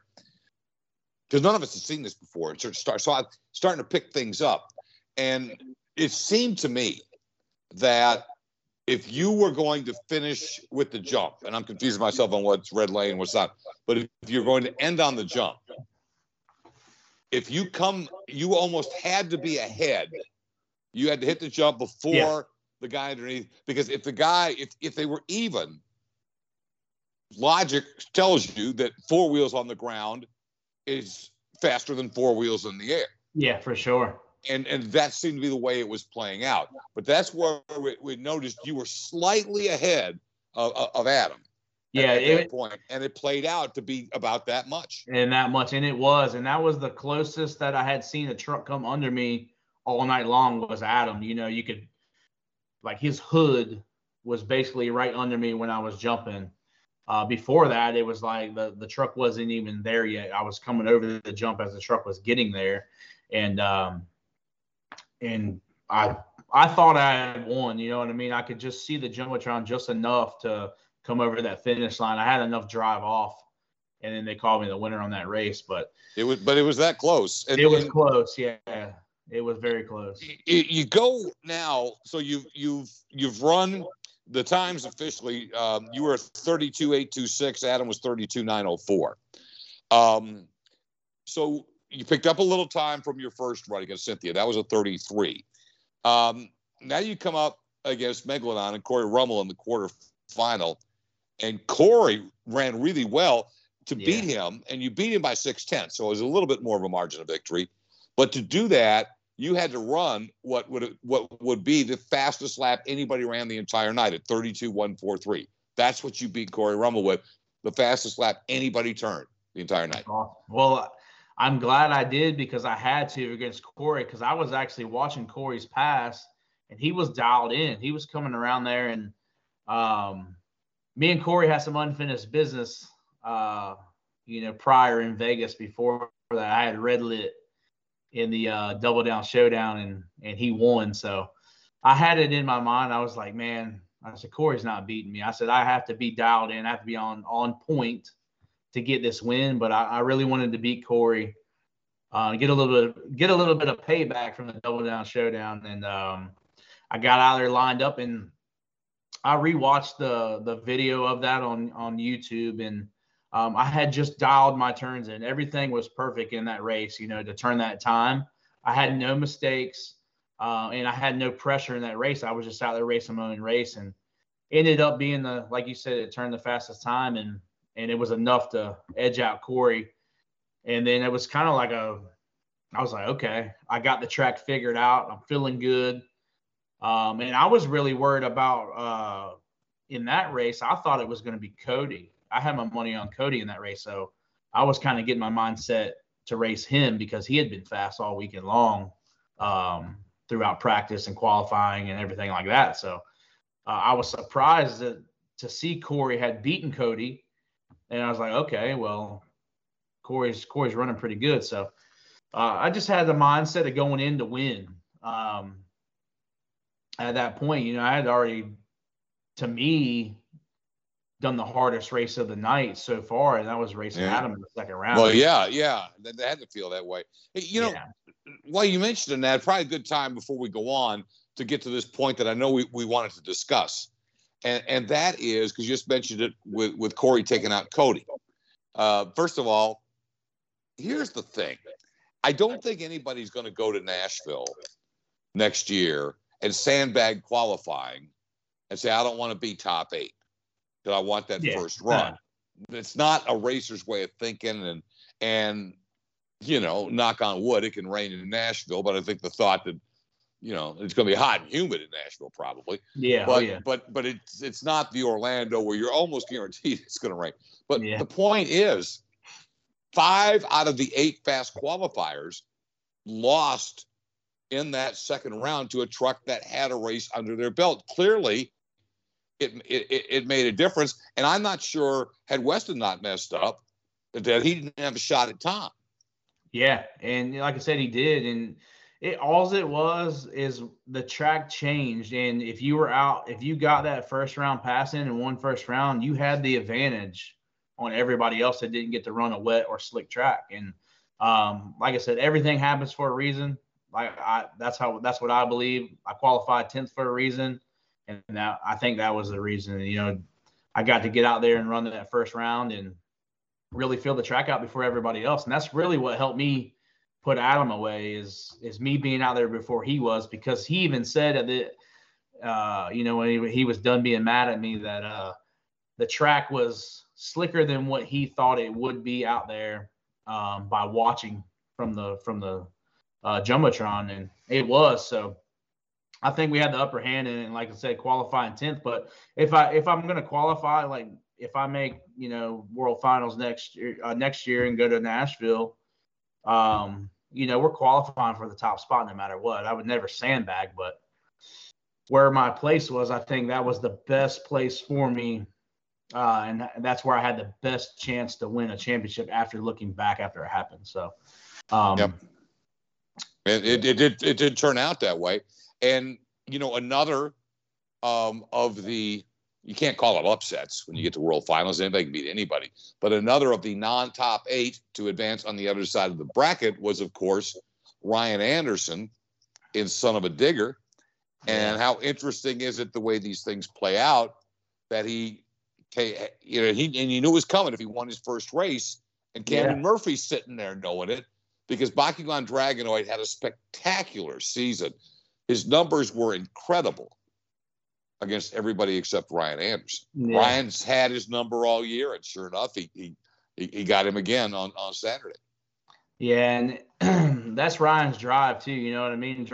Ryan was in Bakugan Dragonoid the year before and won a championship in it. And uh, you know, Ryan jumps back in his truck and he's got Tyler on his tour, and Ryan's out there proving a point. You know what I mean? He he's. He wants to be top dog, and he showed it this year. He was he was the best all year long. You know what I mean? He had he was he, he definitely multiple was wins. I mean, he had multiple double downs. He he killed it this year, and and it was great seeing that. But um, you know, carried over into World Finals as well, just like me. I, I had a record year as well, and um, how it played out for me and him to race each other in finals was is absolutely crazy. But well, yeah, get to that final four first though, and that is that you you have, and it doesn't always work this way, but you had guys who two of you out in arenas, two of you in stadiums, had been racking up racing wins all year long. Tyler had an incredible year. Unfortunately for him, he was on Ryan's tour, and uh, you know, and Ryan right now, you know, it, it, as far as uh, this, like you say, this year come to World Finals, it's hard to make a case that uh, anybody's been better. I mean, a lot of yeah. you guys have championships too, but Ryan has been been awesome. Yep. Tristan England pushed you every week. Tyler pushed him every week, and here you guys are standing in the final four. Yeah. You're going up against Tyler, interesting, and Ryan is going up against Tristan. Yeah, it's uh so it was crazy. It was like I didn't even realize I was in the final four at that moment. I didn't know I was going to the finals until I uh, had won the race against Tyler. Like I didn't I didn't know where I was in the bracket. I didn't pay attention to it. Uh, like I said, I tried not to think who I was racing next and just kind of go with the flow. But yeah, super crazy that uh, Ryan on the yellow tour and Tristan on the west tour was on one side of the bracket. Then Tyler on the yellow tour and me on the west or on the west series was on this side of the bracket, and um, that was pretty pretty wild. After I went, you know, kind of looked back at it this week, uh, I thought that was pretty awesome. It was amazing to see that, and um, and then when I got up with a race with Tyler, I was ready to go. You know, like I said, I had already raced. I thought was the hardest race of the night, and that was Adam. So I was dialed in with Tyler, but Tyler was smooth and cutting the corners uh, I want to say just as well as I was. So it was going to be a race to remember, but he ended up having RI issues and his truck shut off and uh, it wouldn't fire back up. So I got the win pretty easily over that one. You know what I mean? We didn't get to race it out to the end, but um, it comes down to the mechanics. And that point, you know, my crew had my truck dialed in a little bit be- bit better and maybe been weather related as RI might have got rained on or something. Could, that could have happened. And, and, and we, it's, it's we saw a bunch of, draw. We saw it's a racing. bunch. Yeah. And it's the elements. And it's racing. And, and, it's happened to me before as well. It, it, and it's gonna it, it's gonna happen to everybody. It's just like you said, it's the elements, it's the luck of the draw. You, you know, it is what it is. And Ryan lines up with Tristan. I think Tristan spun out uh, right before the big jump and had to back up or go again, didn't he, with Ryan? Yeah, I believe that. I, I can't remember actually, yeah. but it, yeah, he, he ended up cost himself a little bit, but he still because of the way they did it, he still ended up getting the bronze medal because Tyler yeah, did. officially didn't finish. Yeah. yeah, I wish uh, I wish Tristan would have just laid calmed down a little bit and dialed in his turn, and it would have been close call, man. Because Tristan was fast all night. His turns that he was cutting, he's pretty much drifting turns and being tight to the turns, and um, there for a second, you know, uh, he even thought, you know, he, you know how cool would have been to have two two West Series and. It, you know, some of the folks in the chat room were note, noting that to them, and, and I didn't I didn't remember it being a big difference, but I think this is correct that when he spun out, if you were trying to evaluate as best you could when the trucks are, are like this, that he actually was probably slightly ahead of Ryan. Yeah. At that moment. he might have been because he, like I said, he was fast all night.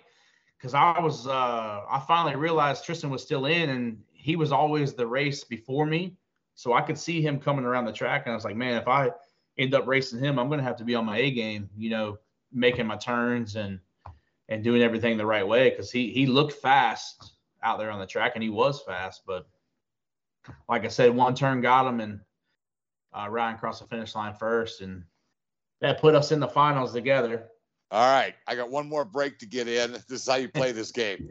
I'm going to take the break now because I want to have the rest of the show to talk about what a lot of people have been calling the, the greatest World Finals race ever. There's certainly never been one like it, and may never be another one like it again. So again, we're going to talk about that race with Brandon Vinson right after we take our final break. And I'm not going to spend a lot of time. I'm just going to remind you of tomorrow night, another great show coming up, 8 o'clock, and we'll have um, the Monster Jam live event hosts, Kay Young, John Sapanero. Um, hopefully, Aiden Young can make it. We're still trying to, to work on his schedule. Uh, Keaton Stewart and Morgan Kane. He'll be on the show with us as well. Morgan did a phenomenal job uh, on the microphone. I'm sure anybody yeah. was there could tell you, and we'll talk about that tomorrow night as well. Hey, just reminder: if you're a subscriber and uh, you you haven't checked to see if you need to renew yet, well, got to be like Jackie Mumpowers, just renewed for the 20th month in a row. So we'll make sure again, most subscriptions um, just are for 30 days at a time. And if you're liking the show, just be sure to renew it. And that's definitely the case with the Amazon Prime. Uh, if you want to stick with us, you have to renew it. We really appreciate it. Take this break, and then Brandon Vinson talks about the greatest racing victory of his Monster Jam career right after this. Welcome back to the conversation. Time for the championship race. Brandon Vinson, the champion of Monster Jam's Arena Series West versus in Grave Digger versus Son of a Digger. Ryan Anderson, the champion of Stadium Series Yellow. All right, 40th anniversary of Grave Digger.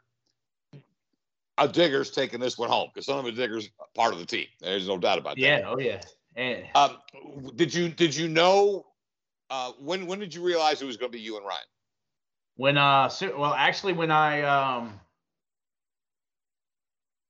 when I beat Tyler, what you know, when Tyler broke down, and I, I drove my truck back out. I literally made halfway to the pitch, like spin around, and they're like, "You're in the finals." I'm like, "Dang, we're in the finals already!" And um, Ryan, I think Ryan pulled out before I did. Did Ryan? Did I pull out before? Uh, let me see. I don't know. I seen. I, I can't. That, that that moment's slipping me right now, but yeah. Yeah, now, I can't remember. Uh, so so much emotion going on when I figured out it was me and Ron in the finals. You know what I mean? I'm like, all right. I was like, here we go. This race is going to be crazy. And then, um, no, you know what happened was I think I stayed out on the track. They went ahead and staged me, and then yeah, Ryan, because they, they knew it was coming. It was coming, yeah but it hadn't hit yet. It is the most epic thing, and I'm I'm wanting wondering from your in in the seat. You guys pulled to the line, and we've gotten through this entire bracket, and literally the entire skies opened up. I mean, it didn't just normally, you know, you get some drops and starts. All of a sudden, you guys are in this monsoon, and I mean, could you could you see? Just talk about what you're thinking as that happens, because literally you at the starting line, and now this happens. Yeah, and I'm just like, I didn't really know what to do. I was kind of, uh, I didn't know if they were going to stop. I, I thought they were going to stop the race. I didn't want them to stop the race. I wanted to go. I was in that mindset of like, all right, let's go. You know, I mean, it is on a straight downpour, but they they sent me over back to left lane, and I had been in. You know, I I think I'm the only driver of of the night that had switched lanes multiple times. I ran red twice. I ran red, blue, red, red, then blue again. Yeah. So I had. I think you would have been the only guy who did both. Yeah. Uh, yeah. Multiple so, times. So then when I they sent me over to the left lane, uh, the blue lane, I lined up and it, like you said, it's pouring, and I'm just hoping for the best. I literally they staged me as quick as they could, had the hands out, and they didn't even get the hands all the way closed, and then they were running to take cover. It was raining. So I have the truck I can hear Ryan stage up and he's on up on the converter. My truck's up on the converter and it goes green. Soon as it goes green in the downpour, I see thunder just doof, doof, thunderbolts going off, and I'm like, as I didn't even. It felt like I was in a movie. You know what I mean? It was it was crazy. It was something that um, I'll never forget. And I told the story right after we raced. I was like, literally when it dropped green, thunderbolts were lighting off like right in front of us. Like I don't know if they hit the stadium or what, but it was it was close. So leave the gate, and I felt like the truck just spun forever. Like it was spinning on, on the plates because it was raining. It was like ice, you know. As soon as it hit the dirt, it turned, went over the first jump, and it's slick. Like, and then the other thing I did was I had a little little hole cut in my windshield because I thought it was going to be muddy at the start of the event, and I didn't want it to you know, messed me up to where I couldn't see. So I had a little, you know, I don't know, one by four square cut out my windshield so I could see. Well, I had my visor up. I had it taped up so I could see. So when we took off and it was raining, the rain was coming through the windshield like into my eyes. I was blinking water as we're racing on the track. It was it was crazy. It's like there is no way that there's no way that I can get around this track like this. You know, I'm thinking to myself as I'm driving, make the first turn, and then like I killed the turn. It was great. I come through the chicane, and I think I made it to, or uh, I made it to the um, under under part before Ryan was coming over. You did. I, I, Ryan pushed it. I think he knew I was leading a little bit, so when he jumped, he jumped and his truck set up for that turn perfect, and it slid down, and he he turned into the to the turn as I was turning into the turn. So I think he gained a little ground on me. But like I said, I just stayed kind of consistent, never over over throttled the truck to get the tires spinning. Just kind of gradually got into it. So I turned and I'm like, my worst fear was not making the jump. So I wanted to swing out a touch wide to come over the jump so I had enough speed. I didn't want to case it or do something crazy like that. So um, when I jumped the race lane, it almost turned me and I kind of made a tight turn and I didn't want to. So I just eased on the throttle until I got the full throttle. And as soon as I got to the jump, I was like, all right, perfect. I got enough speed. So I was like coming over the jump, and Ryan's not even to the under part yet. And I'm like, all right, I got him. I jump in the air and I turn the wheels to correct the truck a little bit. And the truck spin or slides the wrong way, spins out. And the only thing I can think to myself is like, what do I do now? I'm sliding towards the wall. I lock the brakes up and I'm sliding towards the wall. And I'm like, they're gonna cut me off. You know, I'm thinking all these things. It's like almost slow motion. Is everything's going through my mind, and I'm looking through the windshield of my truck, and I see the wall coming up, and I just throw it in reverse and stomp the gas and cut the rear steer, and uh, not knowing where Ryan's at or what happens, but right here when I throw it in reverse, like it missed the wall. Like you couldn't put a two by four in in between the tire and the wall. But uh, as it spun around, I seen Ryan had spun out, and my truck stopped perfect right in front of that race lane. I could just see victory right there. You know what I mean? It was. I don't know how it happened or or or why it happened, but it ha- happened perfect. And we come over the race lane here, and I I couldn't believe it. I was a world champion at that moment in the rain, racing. In my opinion, the best driver in Monster Jam uh, racer, freestyler, all the above. He's he's great in every aspect. But I won a championship uh, that day, and uh, that's something that I'll never forget. Never forget that race, and that race will go down in history. And I really didn't know how how big that race was until I kind of sunk in, you know, a couple hours later. Um, after everybody was messaging me, I mean, my phone went crazy calls went crazy. It was uh, social media went crazy. Like I still haven't made it through everything on social media, um, just from pictures and and the fans. You can't I can't thank the fans enough for sticking it out, man. There were so many fans just down in there with ponchos on, soaking wet, um, watching that last race, and uh, it was it was one one race that I go down in history and. Uh, I was proud to be a part of it and proud to win a championship in in that kind of style.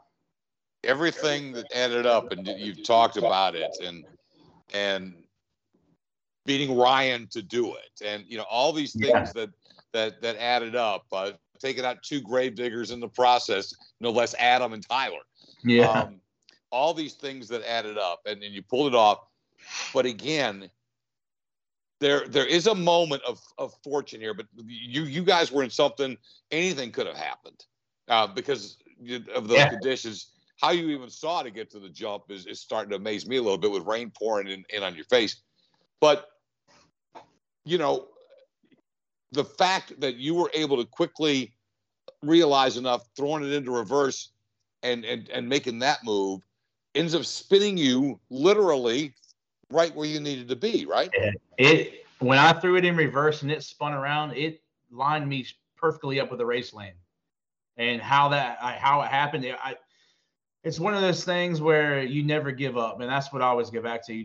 I didn't want to give up in that moment. Like I was, all these things were going to my head as I was sliding down to the wall, and I had one last effort to put in. Anybody could have stopped and, you know, slid up against the wall and and and stayed there, but instincts and and a quick thinking to throw it in reverse and turn the steer and hit the gas, you know, paid off. It, it won me a world championship, right? Yes, it did. Um, it'll be something that we all remember forever who were there seeing it and and millions more are going to see it as the video will end up going everywhere Yeah. but we we talked about this during the break and and and the one moment that captures it and jordan's got it is the picture it is Yeah. the one we use on the flyer today wayne that, i think wayne's the guy's name the avenger racing right? Yeah, Avenger Racing. Avenger Wayne. Racing. Wa- Wayne Yeah. was was there all weekend in the middle of everything. Uh, Jordan, if you go ahead and put that photo up, and uh, Brandon, I want you to. T- this is one that is going to live forever, Brandon. This is the Yeah. classic.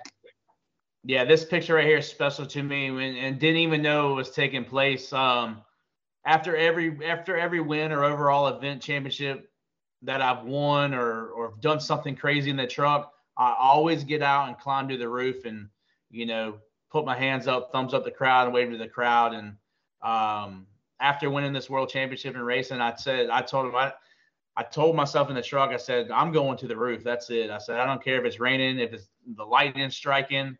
I'm doing my thing. I've been doing it all year, and um, and you know the special moment happened, which they captured it, and I'm I'm glad somebody did because um, I have had more more questions or more talks about this picture uh, than anything, and it's epic, and it's going to go down in history. And um, I'm hoping the picture makes the yearbook cover next year. That would be sweet. You know what I mean? So Yeah, yeah, it would, wouldn't um, it'd be awesome. But yeah, it's something special to me. The whole weekend was um, how it happened, uh, and then all the way down to the picture at the end of the night. And I, I didn't realize how special it was until it all sank in the next couple of days. And I have goosebumps right now thinking about it because it's it's that special. And like I said, I'm I'm taking that picture.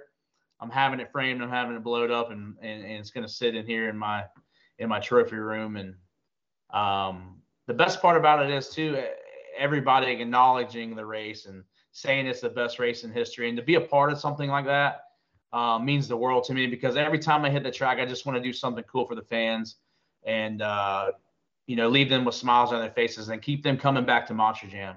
You know, uh, Adam Ryan, they've proven their way. They do great things all the time, and Tyler's great. And uh, I just want to be known for doing great things as well, and uh, being just as wild as them inside the truck, and uh, represent Team Grave Digger to the fullest. And we got to do that Saturday night in racing, and uh, on the 40th anniversary for Dennis and and the family too, and and myself. So, it, What did uh, What did Dennis say to you?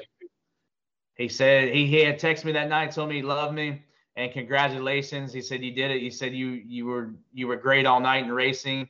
And then I, I caught up with him the next day before the pit party and we hugged and and I told him we did it. I said we're bringing a bringing a championship back to North Carolina for the 40th and we just hugged and talked about it. You know what I mean? It was a special moment for me, um, being able to do that for him. You know, uh, like I said, for all the years he's put in and and sacrifices and being away from home and beating his body up, you know, creating this legacy and being an icon and a legend.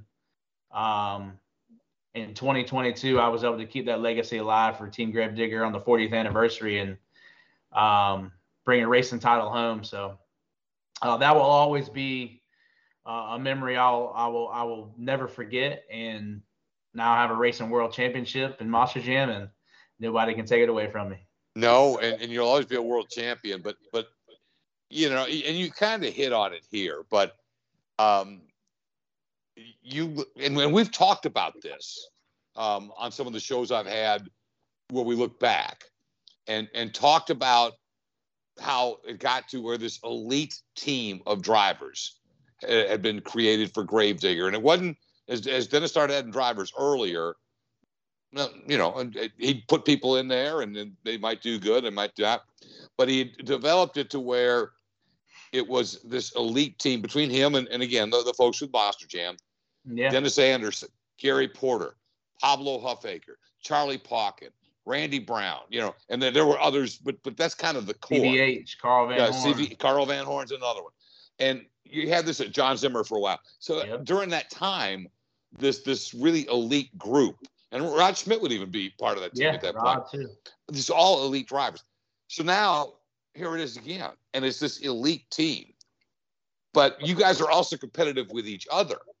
Yeah. And everybody went here wanting to be the one that grabbed the 40th anniversary of, or grabbed the championship on the 40th anniversary of Grave Digger. You're the guy that did it. yeah, uh, that's special to me. You know what I mean? I like I got goosebumps when you said it right then. Like I feel the hair standing up. But yeah, I'm the one that did it. Um, and I'm the one that did it for the team. But to be competing against them all night long and them embrace me after winning the championship is what was special to me. You know, um, we're all a team. We talk every week. We try to do great every week uh, wherever we are and win. You know what I mean? So uh, after the win, everybody embracing me and you know telling me they love me and I deserve to win, and um, that's what felt great for my teammates because I look up to them. I watch videos of them every week and, and what they're doing, and we all try to match each other and top each other. So um, to get this World Racing Championship on the 40th anniversary was special. I'll never forget it, and um, I got to share that with my team, with my family, with the fans, and with Monster Jam, and um, I'll forever be grateful and never forget this championship, and it'll go down in history as the greatest race. I, I keep calling it the race heard around the world because everybody's heard about it, everybody's talking about it, and uh, every time I play it or put it up somewhere, that's what I've been putting up the race heard around the world. So it's uh it's great to be a part of it, and I'm glad we got the job done. You sure did. And there's nothing else to add. What a what a great couple of hours it's been breaking it all down and getting your perspective. And Brandon, I really appreciate you coming on the on the program and doing it. And uh, I can't uh, just offer enough congratulations. Thank Um, you. And and again, yeah, any world title is special, but I think this one's gonna gonna live a little bigger for a long, long time. Congratulations. I look you. forward to seeing you again soon, dude.